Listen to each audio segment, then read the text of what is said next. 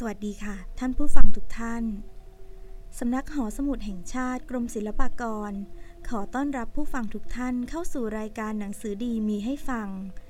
ซึ่งท่านสามารถรับฟังได้ทางสื่อสังคมออนไลน์ทั้งของสำนักหอสมุดแห่งชาติและกรมศิลปากรเราจะนำหนังสือดีทรงคุณค่าในสำนักหอสมุดแห่งชาติที่มีทั้งสาระและความบันเทิงมาเล่าให้ทุกท่านได้รับฟังค่ะในวันนี้ขอนำบทพระนิพนธ์ทรงคุณค่าในสมเด็จพระเจ้าบรมวงศ์เธอกรมพระยาดำรงราชานุภาพเรื่องนิทานโบราณคดีมาเล่าให้ทุกท่านได้รับฟังค่ะนิทานโบราณคดีเป็นพระนิพนธ์ในสมเด็จพระเจ้าบรมวงศ์เธอกรมพระยาดำรงราชานุภาพทรงนิพนธ์ขึ้นครั้งแรกในปีพุทธศักราช 2483 ขณะทรงประทับอยู่เกาะปีนังโดยทรงเล่าเรื่องโบราณต่างๆซึ่งเป็นเรื่องจริงและเป็นเรื่องเกร็ดนอกพงศาวดารตามคำขอของหม่อมเจ้าพูนพิสมัยดิสกุลพระธิดาที่ขอให้ทรงเล่าเรื่องเก่าแก่ก่อนประสูติให้ฟังและทรงต้องการให้ทรงนิพนธ์รักษาไว้เพื่อประโยชน์แก่ลูกหลาน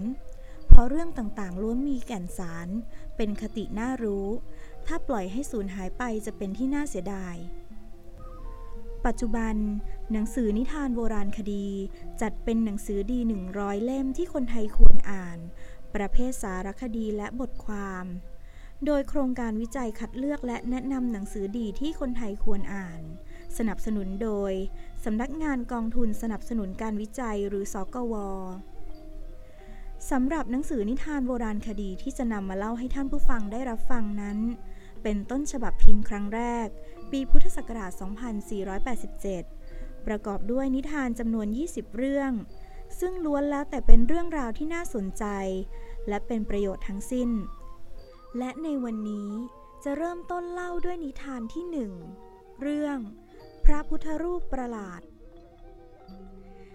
นิทานที่ 1 เรื่องพระพุทธรูปประหลาดเมื่อฉันเป็นเสนาบดีกระทรวงมหาดไทยขึ้นไปตรวจราชการมณฑลพายัพครั้งแรกเมื่อพุทธศักราช 2441 เวลานั้นยังไม่ได้ทำรถไฟสายเหนือต้องไปทางเรือแต่กรุงเทพจนถึงเมืองอุตรดิตถ์แล้วฉันขึ้นเดินทางบกไปเมืองแพร่เมืองน่านเมืองนครลำปางเมืองลำพูนเดินทางเกือบเดือนหนึ่งจึงถึงเมืองเชียงใหม่ขากลับล่องเรือล่องลำแม่น้ำพิงแต่เมืองเชียงใหม่ลงมาทางเมืองตากเมืองกำแพงเพชรมาร่วมทางขาไปที่ปากน้ำโพเมืองนครสวรรค์แต่นั้นก็กลับตามทางเดิมจนถึงกรุงเทพฉันเคยได้ยินว่าทางเมืองเหนือทั้งในมณฑลพิษณุโลกอันเคยเป็นเมืองพระร่วงและมณฑลพายัพอันเป็นแหล่งช่างเชียงแสนมีพระพุทธรูปโบราณอย่างงามๆมากกว่าทางอื่นคนหาพระพุทธรูปมักเที่ยวเสาะหาทางนั้นนับถือกันว่าต่อเป็นพระพุทธรูปนั่งขัดสมาธิเพชรจึงจะดีถ้าหาได้พระขัดสมาธิเพชรอย่างย่อมขนาดหน้าตักในระหว่าง6นิ้วจน10นิ้วด้วยยิ่งดีขึ้นแต่ฉันขึ้นไปครั้งนั้นตั้งใจจะไปเสาะหาพระพุทธรูปที่ลักษณะงามเป็นสำคัญไม่เลือกว่าจะต้องเป็นพระนั่งขัดสมาธิเพชรหรือขัดสมาธิราบปรารถนาจะใคร่ได้พระขนาดเขื่องหน้าตักราวศอกเศษเพราะเห็นว่าขนาดนั้นฝีมือช่างทำได้งามกว่าพระขนาดเล็กเช่นเขาหากันเมื่อขึ้นไปถึงเมืองอุตรดิตถ์วันหนึ่งฉันไปเที่ยวที่เมืองทุ่งยั้งแวะดูวัดพระมหาธาตุอันเป็นวัดโบราณแต่ครั้งสมัยกรุงสุโขทัยและพระเจ้าบรมโกศครั้งกรุงศรีอยุธยาได้ทรงปฏิสังขรณ์มีพระสถูปมหาธาตุกับพระวิหารหลวงเป็นสิ่งสำคัญอยู่ในวัดพระมหาธาตุองค์เดิมพังมีผู้สร้างใหม่แปลงรูปเสียแล้วแต่วิหารหลวงยังคงอยู่อย่างที่พระเจ้าบรมโกศทรงปฏิสังขรณ์ในวิหารหลวงนั้นมีพระพุทธรูปปั้นองค์ใหญ่ขนาดหน้าตักสัก8ศอกตั้งเป็นประธานเมื่อฉันเข้าไปบูชาเห็นมีพระพุทธรูปอีกองค์หนึ่งวางนอนอยู่ในพระหัตถ์พระประธานแปลกตา จึงถามพวกกรมการว่าเหตุไฉนจึงเอาพระพุทธรูปไปวางทิ้งไว้ในพระหัตถ์พระประธานเช่นนั้นเขาเล่าให้ฟังว่าพระพุทธรูปองค์เล็กนั้นเดิมอยู่ที่วัดอื่นดูเหมือนชื่อว่าวัดวังหมูหรือวัดอะไรฉันจำไม่ได้แน่แต่เป็นพระมีปาฏิหาริย์อย่างแปลกประหลาดคล้ายกับมีผีพระยามารคอยผจญอยู่เสมอถ้าใครไปถวายเครื่องสักการะบูชาเมื่อใดในไม่ช้าก็มักเกิดเหตุวิวาทบาดทะเลาะกันในตำบลนั้นจนคนครั่นคร้ามไม่มีใครกล้าไปบูชาแต่พวกเด็กลูกศิษย์วัดที่เป็นคนขนองเห็นสนุกพอรู้ว่าจะมีการประชุมชนที่วัดนั้นเช่นโบสถ์นาคเป็นต้นลอบเอาเครื่องสักการะเช่นหมากเมี่ยงไปถวายพระพุทธรูปองค์นั้นก็มักเกิดวิวาทบาดทะเลาะกันเนืองๆอยู่มาคืนวันหนึ่งพระพุทธรูปองค์นั้นหายไปต่อมาภายหลังเห็นมานอนอยู่ในพระหัตถ์พระประธานในวิหารหลวงวัดทุ่งยั้งไม่รู้ว่าใครเป็นผู้เอามาแต่พวกชาวบ้านก็ไม่มีใครสมัครจะรับเอากลับไปไว้ที่วัดเดิมจึงทิ้งอยู่อย่างนั้นฉันได้ฟังเล่าเห็นขันกลั้นหัวเราะไม่ได้สั่งให้เขายกพระองค์นั้นลงมาตั้งดูที่ฐานชุกชีตรงหน้าพระประธานพอเห็นชัดก็ชอบด้วยเป็นพระปางมารวิชัยฝีมือแบบสุโขทัยทำงามและได้ขนาดที่ฉันหาด้วยจึงว่าแก่พวกกรมการเมืองทุ่งยั้งว่า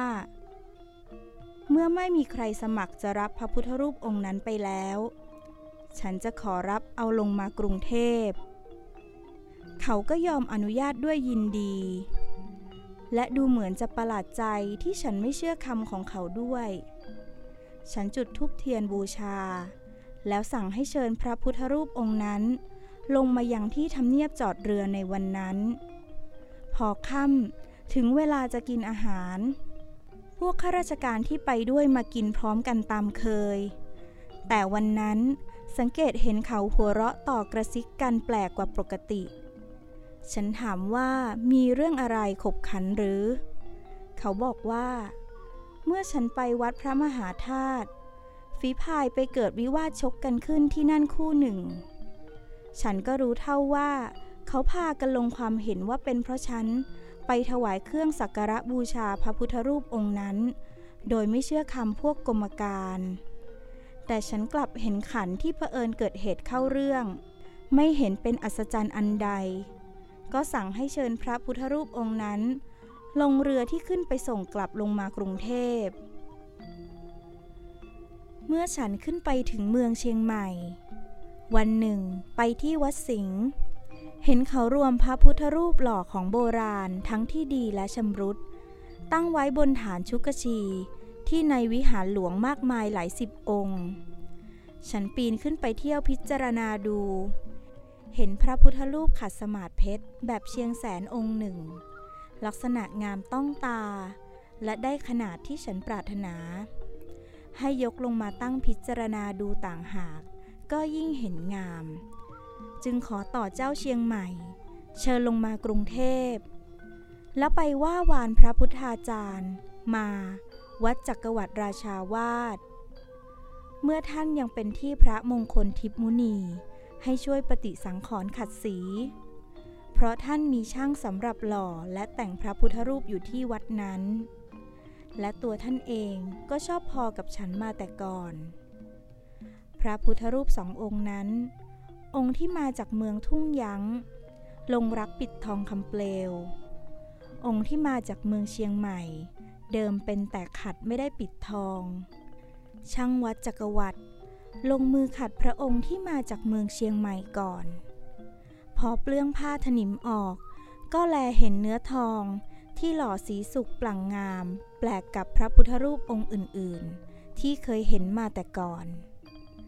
พระพุทธาจารย์ท่านจึงให้ปฏิสังขรณ์พระองค์นั้นก่อนมีคนโจทย์กันตั้งแต่พระองค์นั้นยังอยู่ที่วัดจักรวรรดิว่าเป็นพระพุทธรูปงามอย่างประหลาดเมื่อปฏิสังขรณ์สำเร็จแล้วฉันรับมาตั้งไว้บูชาในท้องพระโรงเมื่อฉันยังอยู่วังเก่าใกล้กับสะพานดำรงสถิต ใครๆไปเห็นก็ชมทุกคนว่าเป็นพระพุทธรูปงามอย่างประหลาดมากก็ในสมัยนั้นพระบาทสมเด็จพระจุลจอมเกล้าเจ้าอยู่หัว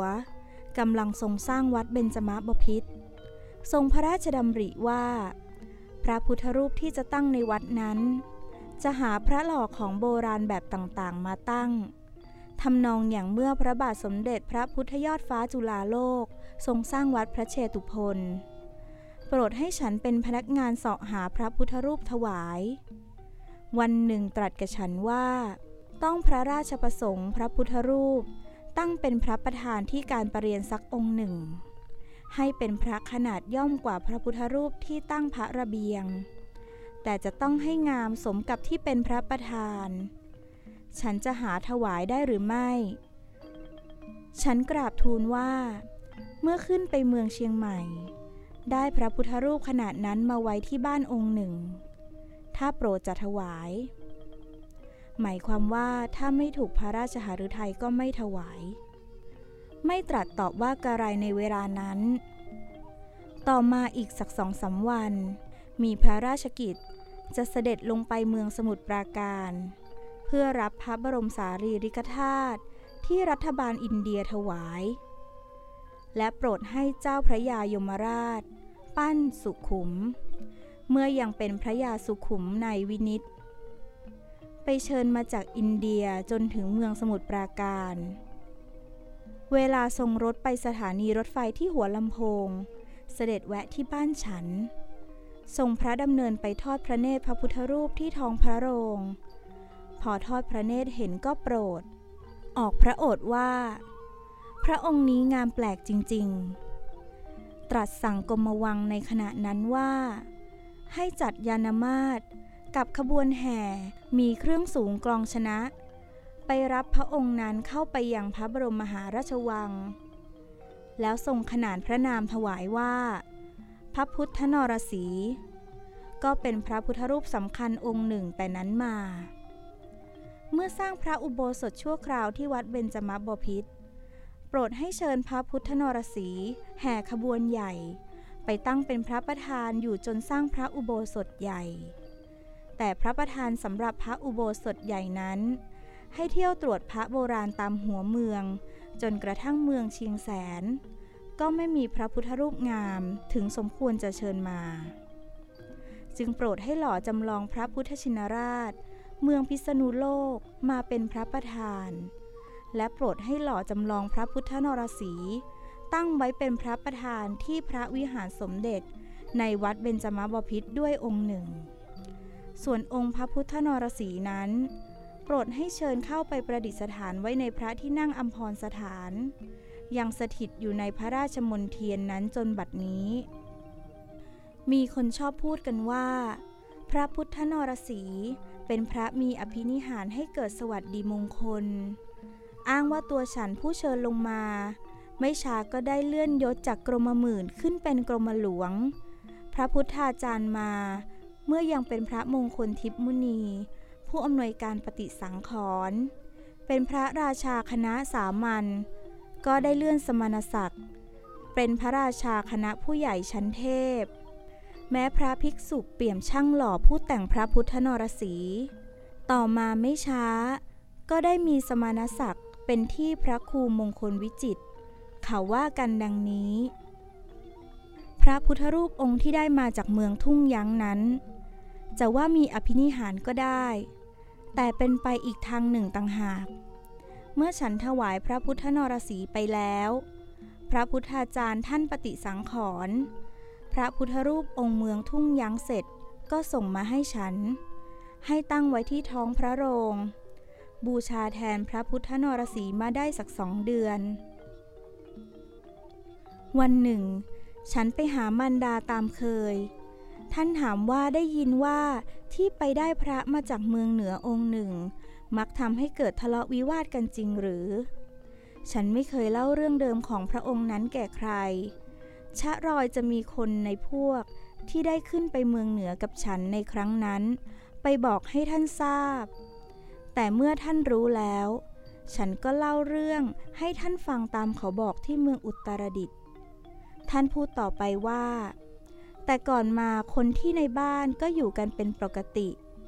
ตั้งแต่ฉันเอาพระองค์นั้นมาไว้ที่บ้านดูเกิดวิวาทบาดทะเลาะกันไม่หยุดท่านส่งเศษกระดาษชิ้นหนึ่งซึ่งท่านได้ให้จดชื่อคนวิวาทมาให้ฉันดูมีทั้งผู้ดีและไพร่วิวาทกันถึง6 คู่ท่านตักเตือนแต่ว่าขอให้ฉันคิดดูให้ดี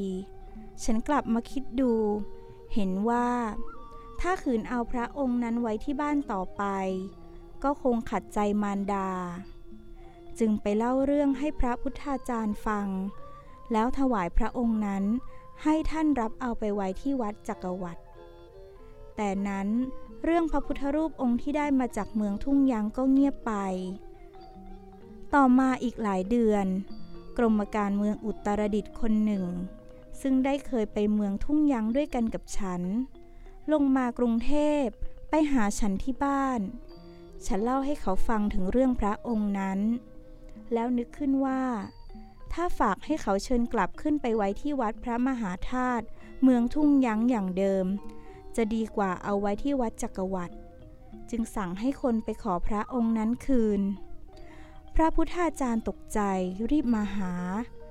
บอกว่าสำคัญว่าฉันสิ้นอะไรให้พระองค์นั้นเป็นสิทธิแก่ท่าน